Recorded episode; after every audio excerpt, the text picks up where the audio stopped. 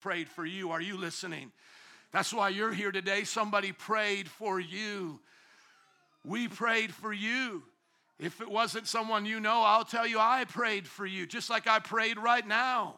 And there's a reason why you're here, but I'm sure many of you can point to the people in your life that prayed for you.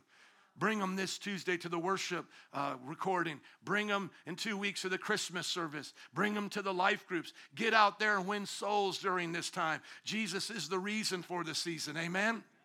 Amen. Amen. Let's open up our Bibles to Matthew chapter twenty-seven.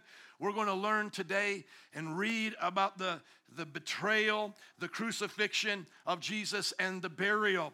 And so today, this is probably the most heartfelt, touching part of the scriptures that we can ever read.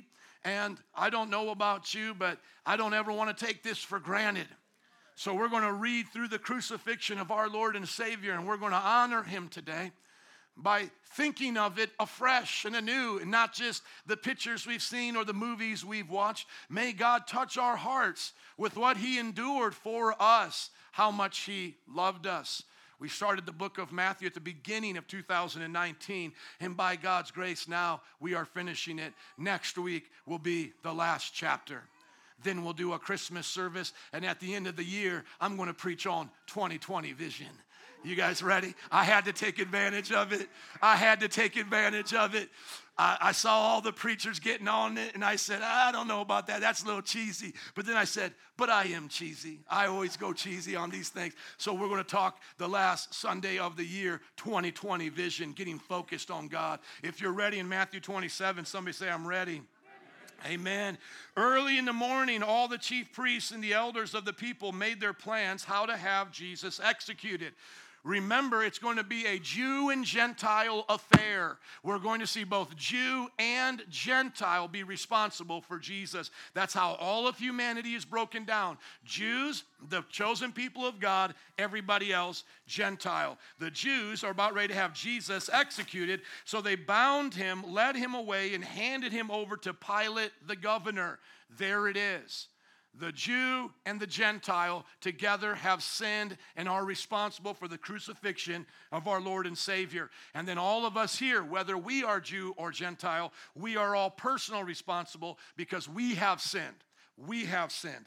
Verse three, when Judas, who had betrayed him, saw that Jesus was condemned, he was seized with remorse and returned the thirty pieces of silver to the chief priests and the elders. I have sinned, he said, for I have betrayed innocent blood. What is this to us, they replied. That's your responsibility. So Judas threw the money into the temple and left. Then he went away and hanged himself. I want you to see the bitter, sad end of Judas. Let us be honest with ourselves and see what happened here. And then relate it to our lives when we have betrayed Jesus. Now, as I shared with you before, my best explanation, I can't show it to you in Scripture, so it is an opinion, but my best explanation to what Judas was doing was trying to force Jesus into being a conquering king and to fight the Romans and be the Messiah that he thought he should be. So notice this, Judas's problem in betrayal came from what he would have said was a good place. Here, Jesus, be the Messiah, conquer them. No, I'm in peace. I don't want to conquer them that way. Come on, Jesus, we need you to. Our family's oppressed. Our children are oppressed. They're too mean to us. Fight them, Jesus. No, I won't do that. Okay, I'll betray him and then get him to slap him a bunch and let's see the God-man come out. That's what I think Judas was doing. When he notices that Jesus doesn't fight back, even in the face of being punched and spit upon and being arrested and now being sentenced to death, he freaks out. I betrayed the Messiah. I just gave them this innocent man. What was I thinking? I have sinned. And he tries to give the money back. They say, we don't care. And then he hangs himself. Now let's apply this to our lives. Have we ever, out of good intentions, dated someone God didn't want us to and said, but God, you can turn this for good? And then when the situation didn't turn right, we killed ourselves spiritually. We turned our back on Jesus.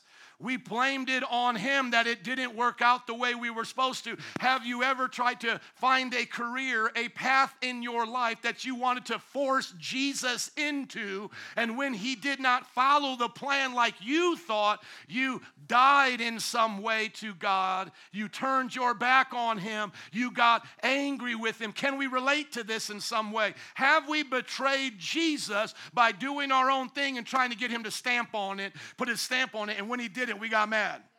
Let's be honest. Now, the literal problem here is that Judas quit. Peter does the same thing. Peter wants to pull out a sword. He wants to go to battle for Jesus. But when he sees that Jesus is going to suffer, he himself gets scared and starts betraying, saying, I don't know him. We've already listened to that part of the story. So what do we see about Peter and Judas? Both betrayers. But what's the difference? Peter did not quit and hang himself. The real lesson about suicide is it's a damnable sin. Now, I know there's a lot of mental illness that's being brought up these days. Mental illness does not equal suicide. Suicide is a choice, and most of the time, depression is a key to that, and depression is based in regret, grief, self-hatred. Self-hatred, uh, bitterness, these kinds of things are deceptions of the enemy, and you will not get a free pass on Judgment Day for murdering yourself. Even if you feel mentally ill, unsound, and safe, let us handcuff you to this pole until you don't want to kill yourself anymore. If you have this, the mindset to pull, up, pull out a gun, pull out a set of handcuffs, and handcuff yourself somewhere. Are you listening? Handcuff yourself to the refrigerator. And that's why I always tell people, the mentally ill don't try to jump off the Looney Tunes bridge. They go jump off the, the, the Golden Gate Bridge, because it's not a mental illness equaling insanity. It is still a choice. Even though you may be sick, you may not be normal or feeling normal in that sense, it is a choice that you make. And so don't make that choice. Make any other choice but that choice. Are you listening to me? Go to the hospital, turn yourself in, get buy a set of handcuffs instead of a gun, and handcuff yourself to the refrigerator. Do whatever you have to do, that in your moments of despair, you don't do what, what Judas did, because you don't se- settle your temporary problems with suicide. Suicide is a temporary demonic solution to your problem. And sadly, it's going to have an eternal consequence. So accept Christ, repent of your sins, find mental healing, and if you need help with that, we'll help you either with our pastoral counseling or professional counselors, and we'll even drive you to the hospital today and come and visit you. You wouldn't be the first. You're not going to be the last. We're here to help you. But Judas gives us a real lesson that suicide is damnable, and we know that those who do it are lost. Now, do I know everybody's state of mind when they die? Do I know everybody on Judgment Day and what's going to happen? No, maybe people repent. Maybe there's things I don't quite understand about the Scripture, but I wouldn't take the chance. Let's put it that way. Let's not be like Judas. Let's be like Jesus. Amen? So the chief priests pick up the coins that he threw out and say it's against the law to put this money into the treasury since it is blood money. Oh, now you all want to keep the law? Y'all weren't keeping the law when it came to Jesus. You were doing everything and anything, betraying people and all that, but now you're convicted. That shows you what religion will do to you. Religion will make a fool out of you. Don't be like that. Don't be like that. So they decided to use the money to buy the potter's field as a burial place for foreigners. That is why it has been called the Field of Blood to this day. Then what was spoken by the prophet Jeremiah was fulfilled. They took thirty pieces of silver and set on him by the people of Israel, and they used them to buy the potter's field as the Lord commanded me. If you notice there in the, the link, uh, in the notes rather, I have a link for you to study about the brilliance of Jeremiah, or excuse me, Matthew quoting Jeremiah here, even though a, lar- a large portion is Zechariah. So sometimes skeptics try to find this prophecy out of all of the prophecies about Jesus and say, this is the sketchiest one. This is the one where people tried to force it to be about Jesus. But I'm telling you, listen to the video. Doctor Michael Brown, a Jewish expert, for that link there. I got it there. thirty minutes breaks this down. It's actually us that doesn't get it. But what is powerful is that thirty pieces of silver was used in that prophetic story, and then thirty pieces of silver is what Judas was uh, given to betray Jesus. There is a tie in there, and there's also a tie into the potter's field. This, to me, what starts off as more of a difficult one to understand, but this, to me, shows you how brilliant these authors were in understanding the scriptures. And that, and that means something, because whenever you deal with cults like the Mormons, Jehovah's Witnesses, uh, the, these different cults, they always want to take prophecies and try to apply it to themselves, because that's kind of how the Bible works, is the Bible has prophecy. But they can never do it like the biblical authors. Even Islam tries to find things about Muhammad in the scriptures. It's quite funny, actually, how they try to do it, but they take it serious. But when you read the Bible, the authors are ahead of the game. They're the top of the class. These things that they're doing cannot be done just by mere man. It is literally God setting up things in advance. And you're going to see at least three of them today as we go on. Write these down if you're taking notes and you're interested in prophecy. This is one of the harder ones to understand, so I gave you the link. But if you just read Psalm twenty-two, Psalm sixty-nine, or Isaiah fifty-three to anybody and said, who does that talk about? Nine times out of ten, they're going to say Jesus. Those were written six hundred to eight hundred thousand maybe years before the time of Jesus. Psalm twenty-two talks about gambling for his clothes. He's going to quote it here in a little bit. My God, my God, why have you forsaken me? Psalm sixty-nine, how they offer him gall or this wine mixture to drink. And then Isaiah fifty-three and how he is led to slaughter. But let's keep going. Verse eleven. Meanwhile, Jesus stood before the governor, this is Pilate, and the governor asked him, are you the king of the Jews? You have said so, Jesus replied. So at this moment, now the Romans have a right to kill him. The Jews had a right to try to uh, get him killed because of blasphemy. And then now the Romans have the right due to sedition. He is a king that they have not appointed, and he's claiming to be a king over all kings. So this is now what he is going to be accused of. And you'll see that's going to be written over his, his uh, cross. When he was accused by the chief priests and elders, he gave no answer.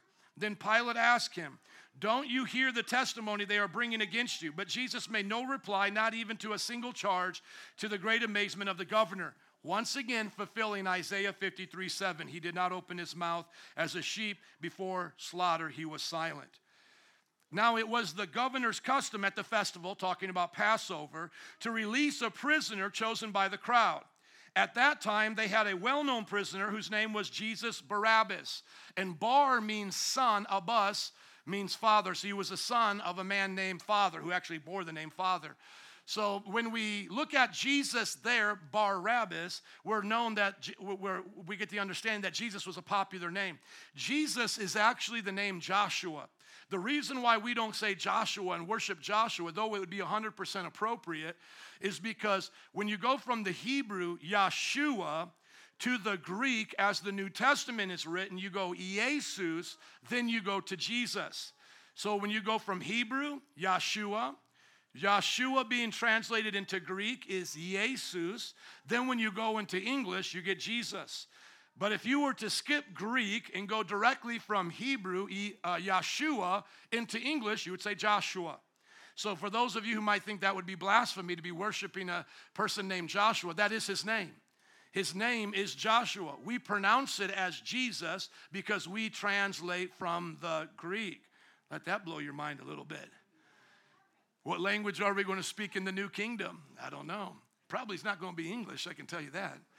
Might be Hebrew, might be Hebrew. So we'll be calling him Yeshua. Now, having said that, don't let anybody trick you into reading the Bible now thinking you have to speak a certain language like as if it's mystical. And if you don't say the word Yeshua, his, his actual Hebrew word, you're not saved because Iēsous sounds like Zeus. That's not true. It's just like mouse sounds like house, but that doesn't mean they're the same thing.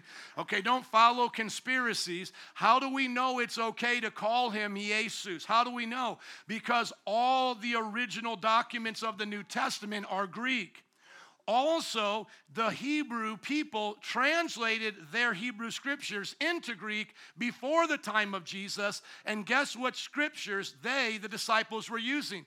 The Greek version, known as the Septuagint. So it was never a thing that they got caught up on. Don't let anybody get you caught up on it. Like if you weren't, you know, calling on the name of Yeshua, you weren't really saved, because Jesus is an American word and there was no J back then. It was Yeshua, the Y sound, et cetera. Don't get caught up in that.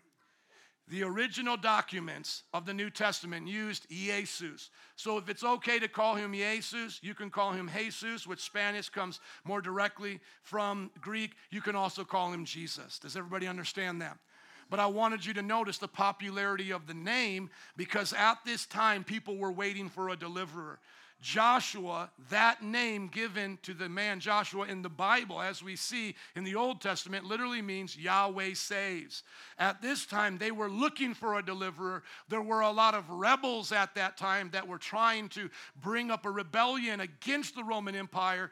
This was one of those well-known prisoners. So do you want Jesus, son of Abbas, or do you want Jesus, the Messiah? When the crowd had gathered, Pilate asked them, which one do you want me to release to you? Jesus, the son of Abbas, or Jesus who is called the Messiah? For he knew it was out of self-interest they had handed Jesus over to him. While Pilate was sitting on the judge's seat, his wife sent him a message. Don't have anything to do with that innocent man, for I have suffered a great deal today in a dream because of him. Now notice, there are stories within stories. Every gospel is going to focus on different things. Matthew is the only one who talks about the behind the scenes with Pilate and his wife. John's going to focus on other things, et cetera. And so we learned from Matthew that they must have had an inside scoop to what was going on in the government at that time. How do we know that they could have that inside scoop? Do you kind of wonder?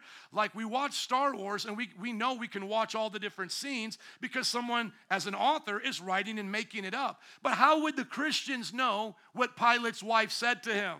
The Christians are running scared and they're afraid. Why? Later on in the book of Acts, we see government officials getting saved. Isn't that something? That in the book of Acts, written by Luke, it corroborates the evidence of why we would know inside stories to the trial and even to Pilate's wife, where Matthew makes no mention of how he knows that information. And yet the book of Acts, what we would say unintentionally by the human author, but inspired by the divine author, lets us know at times officials in government are getting saved. Ah, probably a handmaiden or one of the leaders or one of the guards of the palace saw what was going on.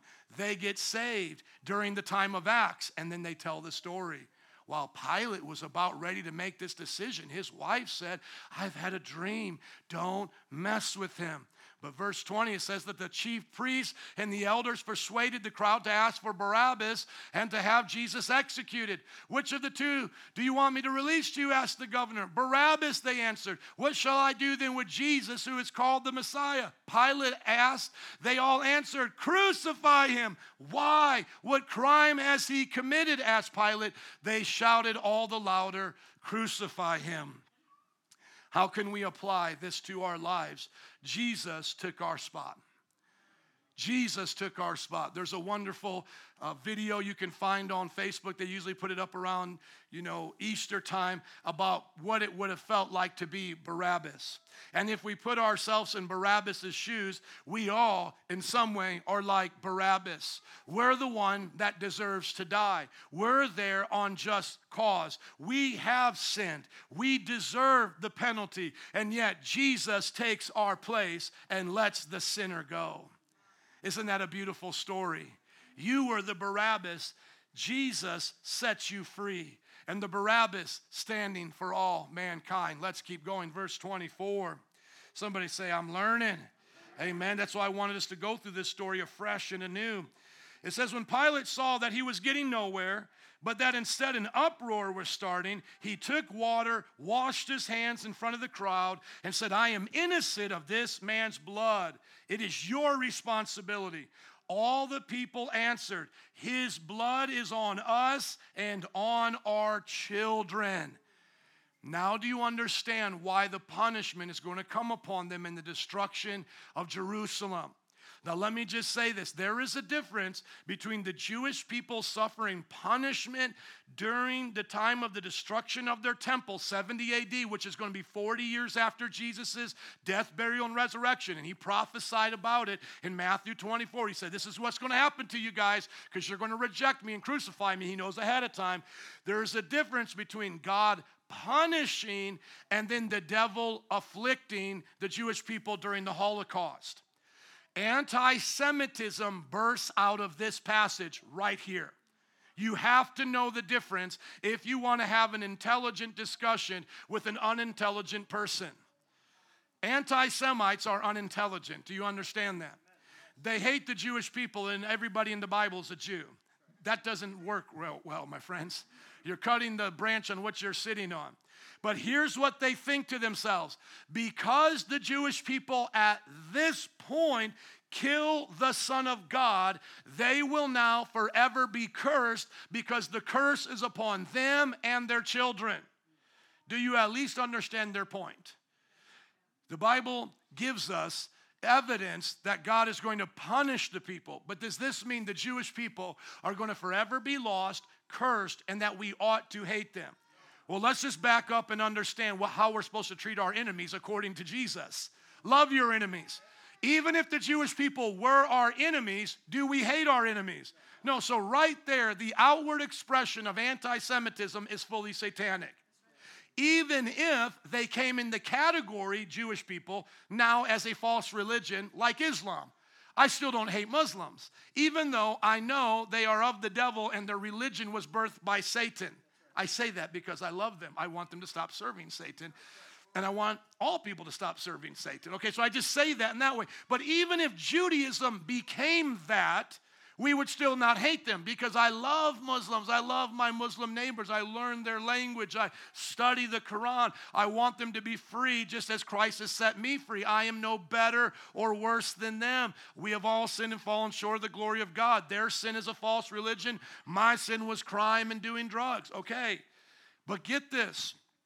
Number one, we don't hate our enemies. We love them. But number two, do they become our enemies forever? No, the Bible says Paul, a Jew who gets saved, in the book of Romans, chapter ten and eleven, that God's not done with them, that they truly were punished because of the destruction of the temple, but he wants, God wants them all to be saved. And he knew this would happen, and he used it for his glory, that as the Israelites rejected Jesus, the Gentiles would start accepting Jesus. And by doing that, the Bible literally says it would make them jelly to watch a bunch of Gentiles who eat lechon and are uncircumcised, loving on the God of Abraham, Isaac, and Jacob, and that would draw them to now re-examine the Messiah because the promises are coming to pass. That's how we're supposed to look at it. And so we need to know the difference. The Holocaust is not more of God's punishment or those kinds of things that Jewish people have suffered throughout history. It's not more of God's punishment for this. Jesus was very clear. The punishment would be their temple would be destroyed and they would be scattered. Now, God has been gracious to the Jewish people, and throughout all of their sufferings, he is now bringing them back during these end times that we have talked about as they've been restored to their land because they were exiled from around seventy A D all the way to nineteen forty-eight. Now they're back in their land, and God is blessing them, and more Jews today are coming to Jesus than ever before. So we are to continue to pray for the peace of Israel. That doesn't mean we agree with all their politics as it is today, but we are to pray for them as a people that they'll get saved. So though they are not saved personally, they still have to be born again. That is true, but they are not cursed as a people. They still have the blessing of God on them, and we should pray for them to get saved and to know God, and we shouldn't mistreat them in any way. They got their punishment at seventy A D when they had that destruction there. And I just want to encourage you that whenever you see a Jewish person, apologize for what the church has done in the past, because Roman Catholicism for many, many years was anti-Semitic. Some of the first Protestants in Germany were anti-Semitic, and that's what Hitler used with the Christian nation to then turn them to Nazism. So it's been used and abused because of this passage. So I always apologize to them and say, that has never been Christianity. Please forgive us. And if you have more of an interest in repenting as a Christian movement for how the Jews have been treated and you want to speak to them and reach them, read Our Hands Are Stained with Blood, Our Hands Are Stained with Blood by Doctor Michael Brown, a convert now from Judaism to Christianity. He wrote a great book that tells the history, the sad history of anti-Semitism, where it's come from, and now how we can answer it as Christians and see Jewish people come back to Christ. Everybody say Shalom. Shalom. Amen. Greet them with the greeting of peace. Shalom. So the Bible says they go, hey, put the blood on us and our children. They're going to obviously regret that in a few years. Then he released Barabbas to them, but he had Jesus flogged and handed him over to be crucified. There could never have been a more understatement than those few words. He had Jesus flogged. Do we have any idea what that was like? I know today we've watched some of the movies, but let's just personally try to understand this for a minute. The Roman soldiers had a whip called the cat of nine tails, one whip that had nine different straps of leather attached to it with balls of lead, broken glass, steel, and he was then flogged thirty-nine times. Every time it was counting for nine. Every whip had nine lashes that would then dig into his skin, and as they would rip it out, pulling out chunks of his skin, pulling out his tissue, leaving him literally naked and bleeding. That itself is torture. And then they hand him over to be crucified. My friends, if anyone ever says, does God love me? Show them the cross and explain to them, he loves them this much. If you ever want to understand suffering in the world and why is there suffering, there is suffering because of sin, and Jesus suffered more than any of us because of sin when he went to the cross. So you have gone through pain. You have gone through suffering. No one is minimizing that. But the sin of this world costs you more than you could ever imagine. It cost the Son of God being flogged and beaten and crucified by his own creation. That would be like you entering into the cartoon that you created and letting them torture you with the greatest amount of pain just so that they could be saved. Wouldn't it be easier just to delete the program? Wouldn't it be easier just to say, forget all these Simpsons, they're going to hell. Why enter into the cartoon? Why, why lower yourself? And then why allow them to torture you? That is love, my friends. God so loved us. John three sixteen says that he sent his one and only unique Son, that whoever believes in him shall not perish, but have everlasting life. The gospel is what a good man did for bad people. You're not just kind of bad. You're all the way bad. How many sins do you have to sin to be imperfect? And if the standard is to go to heaven, perfection, and you're not, how do you get in? Someone had to pay your spot, to take your penalty, to pay for what you and I owe from the very beginning, from Adam and Eve to all of human history. And here Jesus not opening his mouth. He now is getting flogged, handed over to be crucified, and yet that's not enough for them. Go to verse twenty-seven. Then the governor's soldiers took Jesus into the praetorium, gathered the whole company of soldiers around him, stripped him, and this is where we don't know if Jesus even, even has a loincloth anymore at this point. He might have been stripped naked, and then they put a scarlet robe on him. Just imagine that cloth being laid on your open wounds.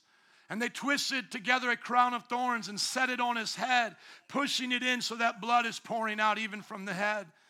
Then they put a staff in his right hand, and they knelt in front of him and mocked him. Hail, King of the Jews, they said. They spat on him. They took the staff then out of his hand, struck him on the head again and again.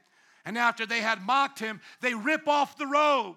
Imagine how much a Band-Aid hurts coming off of a scab that hasn't healed. His whole body is laid open, and yet they put this robe on just to take it off, and they put his own clothes on him. Then they led him away to crucify him, and then we'll notice that they na- make him naked again, at the very least a loincloth on him, because they'll start gambling for those clothes. Verse thirty-two, As they were going out, they met a man from Cyrene named Simon, and they forced him to carry the cross. Jesus can't carry this hundred-pound beam anymore. Beam. He's been up all night. He's been beaten by the Jewish people. He's now been flogged. He's then been beaten by the soldiers, and they're asking him to, at the most, uh, uh, carry this beam all on his shoulders. Necessarily, they didn't carry the whole cross like we would see in a picture. It was the beam because the, the pole aspect of the cross was already there, and they would uh, take it down and attach him to it and then put it back up. So they called this place Golgotha, which means the place of the skull. There they offered Jesus wine to drink mixed with gall, which is like a poison. It's there to numb the pain, kind of kill you by poison, or just to make you high in some sense. But after tasting it, he refused to drink it. So Jesus himself is not even refusing a pain pill. He's not even refusing the easy way out to have the poison do it. He's going to feel every bit of it, in other words. As a matter of fact, the word excruciating, as we would say, is the most intense word. You know, childbirth is excruciating. You know, being burned alive is excruciating. excruciating, the word that we develop to talk about the most amount of pain a person can feel, is based on the word of the cross. Excruciating has the word cross in there. So he, he refuses to be numbed. He's going to take the pain for us. Verse thirty-five, when they had crucified him, they divided up his clothes by casting lots. Once again, an understatement, a couple words. They flogged him, now they crucify him. Can anyone even imagine this? Having the nails put through your arms, put up on a pole for the whole world to see, naked and bleeding, spat upon, crown of thorns. We know what this has looked like in some way from what we've seen in art and movies, but can you imagine the amount of pain? What we believe he's going to die from is choking on his own blood, because he's not going to be able to breathe. Blood is going to be filling in his lungs. He's not going to be able to cough it up, and so he's going to suffocate. He is going to die of either a heart attack from pumping out so much blood that's being lost. He's going to die from suffocation, and he's going to be there hanging. And every time he tries to breathe or even to talk, he's going to have to lift up on his feet that are pierced, bringing great pain to his shoulders, his arms, his, his nail-pierced hands, and to his body. And so here he's hung, and now they're gambling over his clothes. I mean, this is the lack of respect they have for our Lord and Savior. And yet, once again, Psalm twenty-two talks about this. And sitting down, they kept watch over him there. Above his head, they placed the written charge against him. This is Jesus, the King of the Jews. This is why the Roman people can torture him and do all this, because here's a king. He's an enemy now. He's a seditious person. He thinks he's greater than us. We're going to show you what we think of him.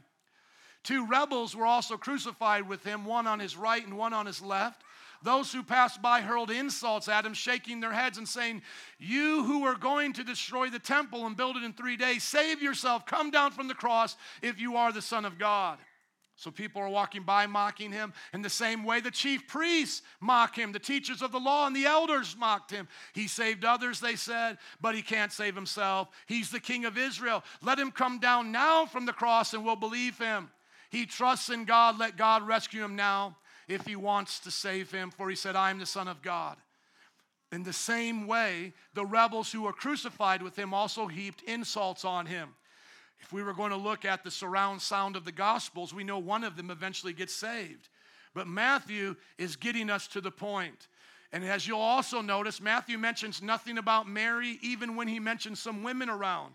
Mary's not important at this point. She's not a co-redemptrix. It's not about the suffering she's facing as a mother. It's not about a man, according to Matthew, and the retelling of the story the Lord is using him to tell. It's not about another man getting saved. All of this to Matthew at this point is not the focus. The focus is the Son of God, our Emmanuel, the one born of a virgin at the beginning of his story, is tortured and is hanging on a cross, and everybody is mocking him. He is alone. And then I think to myself about all the times we've mocked him, taken his name in vain. When we stub our toe, why do we say Jesus Christ, the greatest name known to men? Why don't we say Hitler? Why is it when we curse, we say his name? We are sharing in the same mocking of Christ when we take his name in vain. Honor the name of Jesus Christ. And even some of these Christian comedians, I want to warn you with, whether it's, you know, Medea with Tyler Perry or Kev on stage or some of these other guys, be careful with how they use the name of Jesus. Would you say that joke about Jesus at the foot of the cross? If you wouldn't say it at the foot of the cross to our dear Lord and Savior, why say it now? That's what the name means to me. Yahweh saves. Yeshua, God is saving us. Why would I ever take that name out of context? They mock him. They ridicule him.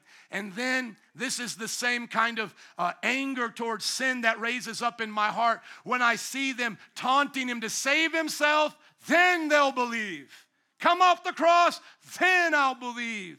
Here is this ant speaking to its creator. Do this, and then I'll believe. And that's what every fool sounds like today. Do this, God, and then I'll believe. Do this, God, and then I'll believe. The greatest evidence for God and his love for you is that cross. And if you don't believe, you deserve hell, you wicked sinner. Listen to me. If you can look at the cross and not see a God who has proven his love to you beyond what Muhammad, beyond what any guru has done, beyond what any of these false prophets have done, if you cannot look at the cross and say, there is the Son of God, you deserve hell, you wicked, vile sinner. We do not have the right to stand at the foot of the cross and now ask him to be our jester, our clown, tap dance for me, and then I'll believe you. We don't have that right. There is the sign of God's love. Take it or leave it. That's all you get, you sinner. That's all we get in this wicked world is a God who loved us enough for, to die for us.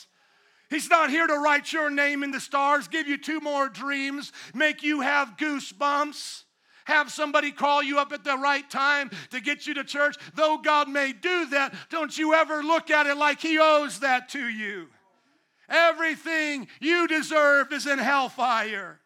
And he's taking it for you, and he's taking it for me. How dare we say, do this, and then I'll believe. I believe. Jesus, because you did for me what no one has ever done for me. You died for me. On that cross, you are taking Joe's rebellion towards his parents. Jesus, you're taking my perversion. You're taking my anger and my sin of pride and boasting and of greed and of all the filthy, vile things I did. That is enough evidence for me that you loved me. You could have came, the Bible says, he could have came and sent sixty thousand angels to defend him. He could have destroyed the planet, and yet he's saving us and giving all sinners, all rebels a chance to be saved. That's why I'm so thankful that the other gospel writer talks about the thief who starts to feel convicted because as they're mocking Jesus, he's not doing anything in retaliation. And then that man looks at him and he begins to see the love of his eyes and his heart. And he says to his friend, we deserve to be here, but I can tell he doesn't deserve to be here. And then he looks at him and he says, King, when you come into your kingdom, will you remember me? And Jesus says, I tell you today, you'll be with me in paradise. Aren't you so happy that even while Jesus is dying and suffering, that he still cares for us in such a special way that he uses the very words that cause him pain to move his body on that cross to save a man sitting next to him or crucified next to him? The Bible then says from noon until three in the afternoon, darkness came over the land. About three in the afternoon, Jesus cried out in a loud voice, Eli, Eli, lama sabachthani, which means, my God, my God, why have you forsaken me? Now, this is Psalm chapter twenty-two. That's how it starts, with this real despair. And then it talks about the clothes being gambled, the person being pierced. And then it turns into a praise and a, a wonderful song of redemption at the end. And so oftentimes we read this and we think Jesus is simply just saying, all I sense is darkness, all I know is pain, I'm all alone, and I don't know if God loves me or not. But we have to be honest to the text and go back and read the whole portion. In other words, what Jesus is doing here is starting the words of amazing grace. Just like in our culture, if I started saying amazing grace, how sweet the sound, you would know all the rest of it. And so he couldn't quote the whole psalm. He's, he's on the cross, obviously. So he quotes the first part, which is the reality. He is being forsaken in the sense by the darkness coming, and he's feeling the, the wrath of God, his Father, and all of that. But he knows that he's not alone, that God is with him and that God is pleased with his sacrifice and that what he is doing is righteous and good. And so even though at times we feel forsaken by God, we can trust him that he is with us. And so we know that there is no separation between the Son of God and the Father and the Holy Spirit. But what there is a separation of is the sin upon him is separating him from the peace that he had once felt, because now he's taking upon us the sin and feeling the weight of sin. He doesn't himself sin. Let's be very clear about that. But he becomes sin for us so that in him we might become the righteousness of God.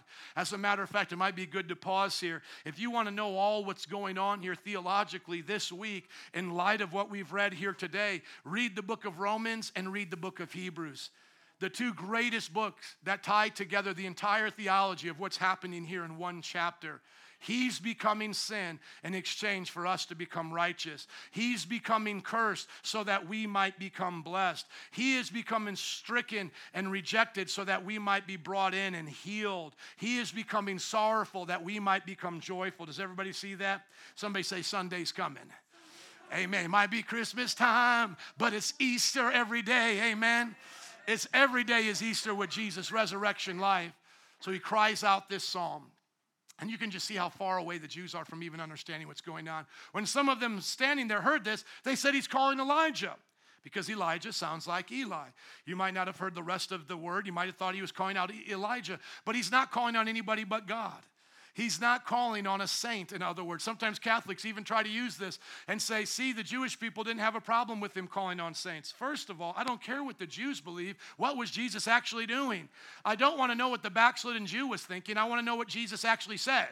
He didn't say Elijah. That's the point. So the Roman Catholic literally takes the scripture out of context, exactly like the Jews took it out of context, and confused this with saint call, calling on saints. Just because the Jews thought that was acceptable in their time to call out to somebody, they also thought that it was acceptable to have reincarnation beliefs. He was not calling on Elijah. He was calling on God, which is the first part of Elijah's name. Immediately, one of them ran to him and got a sponge. He filled it with wine, vinegar, put it on a staff, and offered it to Jesus to drink. Once again, that's part of Psalm sixty-nine, this being offered drink. And he doesn't. The rest said, now leave him alone. Let's see if Elijah comes to save him. And when Jesus had cried out again in a loud voice, he gave up his spirit. And if you want to look at the last words of Jesus, you can read those now online and put all the Gospels together. But here it just simply says he cries out and then he gives up his spirit. You see, no one, everybody get this, no one took his life. He laid it down. Everybody get it?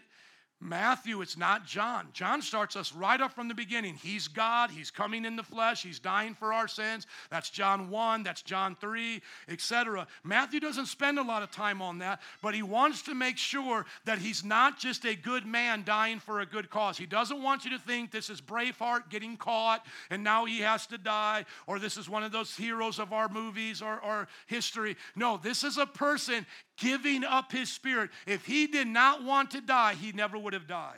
But since he did not come as Superman, he came as a man. He allowed his body to go to the point of death, and then he gave up his spirit. And he said, I've done it. And we know in the other Gospels, what does he say? It is finished. Into your hands I commit my spirit. At that moment, the curtain of the temple was torn in two from top to bottom. The earth shook, the rocks split, and the tombs broke open. The bodies of many holy people who died were raised to life. They came out of the tombs after Jesus' resurrection and went into the holy city and appeared to many people. This is one of the places where people really get to show their stupidity and if they want to mock the Bible. I've heard people call this, this is the zombie apocalypse of Matthew. Dead people start coming out of graves and start talking to their friends. There's a few things about this. Please stay on the text, sir. There's a few things about this that we don't understand. Just show the whole text. Thank you. Number one, they're not partially dead, partially alive. They're fully resurrected. A zombie is not a fully resurrected person. They're not the same thing. I don't know why people continue to act out of ignorance. Just read the story. It is not a zombie apocalypse. Number two, what people begin to ask is, should we take this serious? Why doesn't any other Jewish historian or Roman historian at this time talk about the phenomenon of a bunch of dead people coming out of the graves after an earthquake and then meeting with their family? Number one, it wasn't for them, and this wasn't a proof or a sign to anybody. This was God showing his power on display. So it wasn't supposed to be like, here he's the Son of God. Look at this dead person. He's going to come talk to you. That wasn't the purpose. Even Jesus at his resurrection didn't go to Pilate and go, hi, Pilate. He remained in secret with his disciples, and then he ascended to heaven before, before them. The Bible is never written as myth. It's not meant to be taken as myth. It's not myth. If you don't want to believe it or someone doesn't want to believe it, that's fine. Don't put it in the category of myth. Myth does not have what the Bible has. Bible has accurate information, historical data, and it's not here to prove anything to you. The miracle is that when God hit that grave, dead bodies had to get up. Are you listening to me? When the Son of God touched the grave, when his body went into the underworld, it shook some things up, and people had to pop out fully whole, fully alive. Our best understanding of that is probably people who died like Lazarus just a few days or weeks ago. It wasn't like somebody came out with skeletons. It wasn't like somebody came out weird. It was probably somebody who had died within the last three to ten days, and it was a few of them, and they get up and they start walking around to show the power of God. The temple curtain splitting in two was to now show that God has made the human soul his temple, and that the Jewish religion, the covenant, has been fulfilled and a new covenant has come. Between the place of the holy place and the most holy place, the most holy place had the Ark of the Covenant where God's presence was, was that temple veil. This splits. Now you have to ask yourself a question. Do I believe that? Well, if you believe in God sending his son, doing miracles, walking on water up into this point, why not believe that? I believe that based on the testimony of those who are writing it, because Jesus up into this point has given me no reason to doubt him. So he splits the temple uh, veil. People raised from the dead, because once again, God the Son does not stop existing at death. No more than you stop existing when your body dies. How many believe your spirit lives after your body? Sometimes people try to be real smart alecky and they go, well, what happened when God died? How can you kill God who was in heaven? Well, first of all, we believe in the Father and the Son and the Holy Spirit, three persons. They have been there all throughout the book of Matthew. But we also believe that when we die, like the Son died, his body died, but his spirit went to the grave, or what we call Sheol. And he went there, preached to the sinners, and said, what you rejected by shadow, in part, you rejected me, because I was the one speaking to them. So he condemned them, the Bible says. This is Peter, First Peter and Ephesians. And then also he goes to the righteous who had been waiting to be born again, because the penalty of sin had not been yet given. He said, what you believed in shadows has now come true. What you believed when you heard the prophets and you believed in the sacrifices is now here. Come with me into heaven. And he leads them into heaven, the Bible teaches. Verse fifty-four, it says, when the centurion and those with him were, who were guarding Jesus saw the earthquake and all that had happened, they were terrified and exclaimed, surely he was the Son of God. This is uh, true in church history, that guards got saved that day. Many women were there watching from a distance. They had followed Jesus from Galilee to care for his needs. Among them were Mary Magdalene, Mary the mother of James and Joseph, and the mother of the Zebedee sons. Notice, Jesus, uh, notice Matthew does not even mention the Mary of Jesus.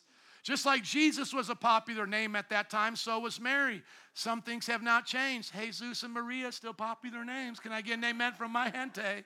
There's a lot of Marys up in there, a lot of Marias, okay?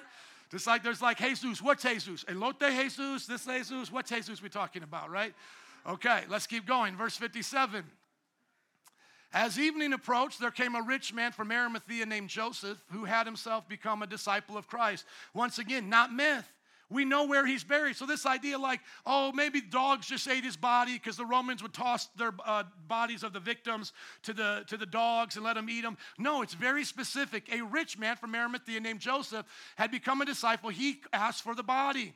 Why is this important? The gospel's only being written twenty or thirty years after the fact. We can go find, was there a Joseph of Arimathea here? How come no one ever disproves these facts? There's nothing in history where anybody ever says, well, when we went to Jerusalem, we couldn't find Arimathea. uh, Joseph of Arimathea. We couldn't find this person. We couldn't find that situation. No, these were people named. You're supposed to know this was a real man that had a real grave, and it's empty. Now in the Holy Land, they They claim about two or three of these caves are those tombs. I don't know. Just be careful on who you give your money to on those tours. But somewhere around there is where this happens. But they would have known within thirty years. How many believe that? How many know within thirty? How many of you are at least thirty years? You know what happened in life. If there was nobody ever here named Joseph of Arimathea, if there was never this or that, you could easily check on that. Going to Pilate, he asked for Jesus' body. Pilate ordered that it be given to him.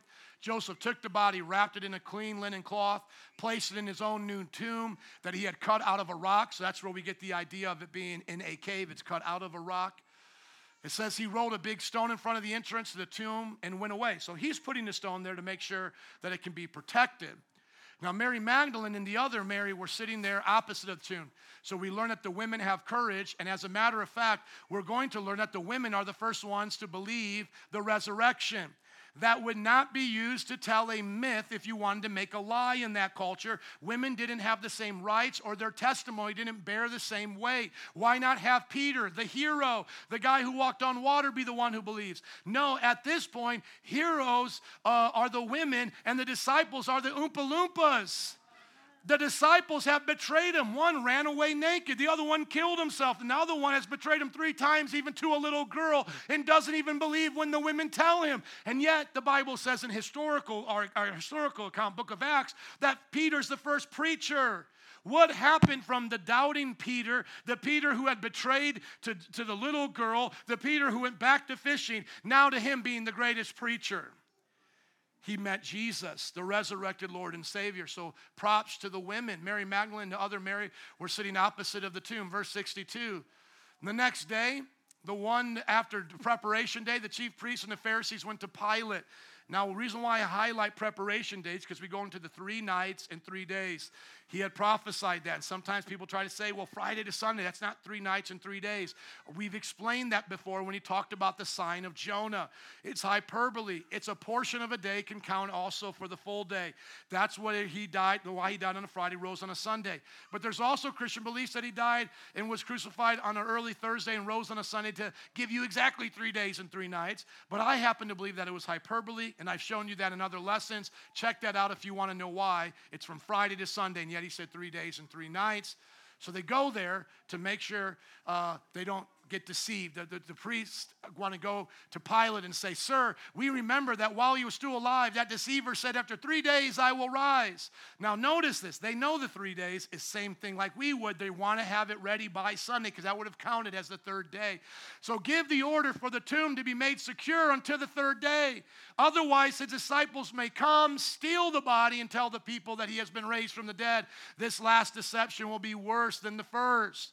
Take a guard, Pilate said. Go make the tomb as secure as you know how. So they went and made the tomb secure by putting a seal on the stone, posting the guard. That meant if you if you would have broke the Roman seal, you would have suffered a death penalty. You couldn't break this seal. Let's keep going. Verse sixty-seven. Oh, that's where we end. There is no verse sixty-seven. It's chapter twenty-eight. I'm so excited. I want to keep reading. We're going to leave you on a cliff note. Jesus is in the tomb. I know. I know, Jesus is in the tomb. How could we do that? Why didn't I think of that before? Oh, let's all stand up and give it up for Jesus. We know what happens. Come on, we know. Amen.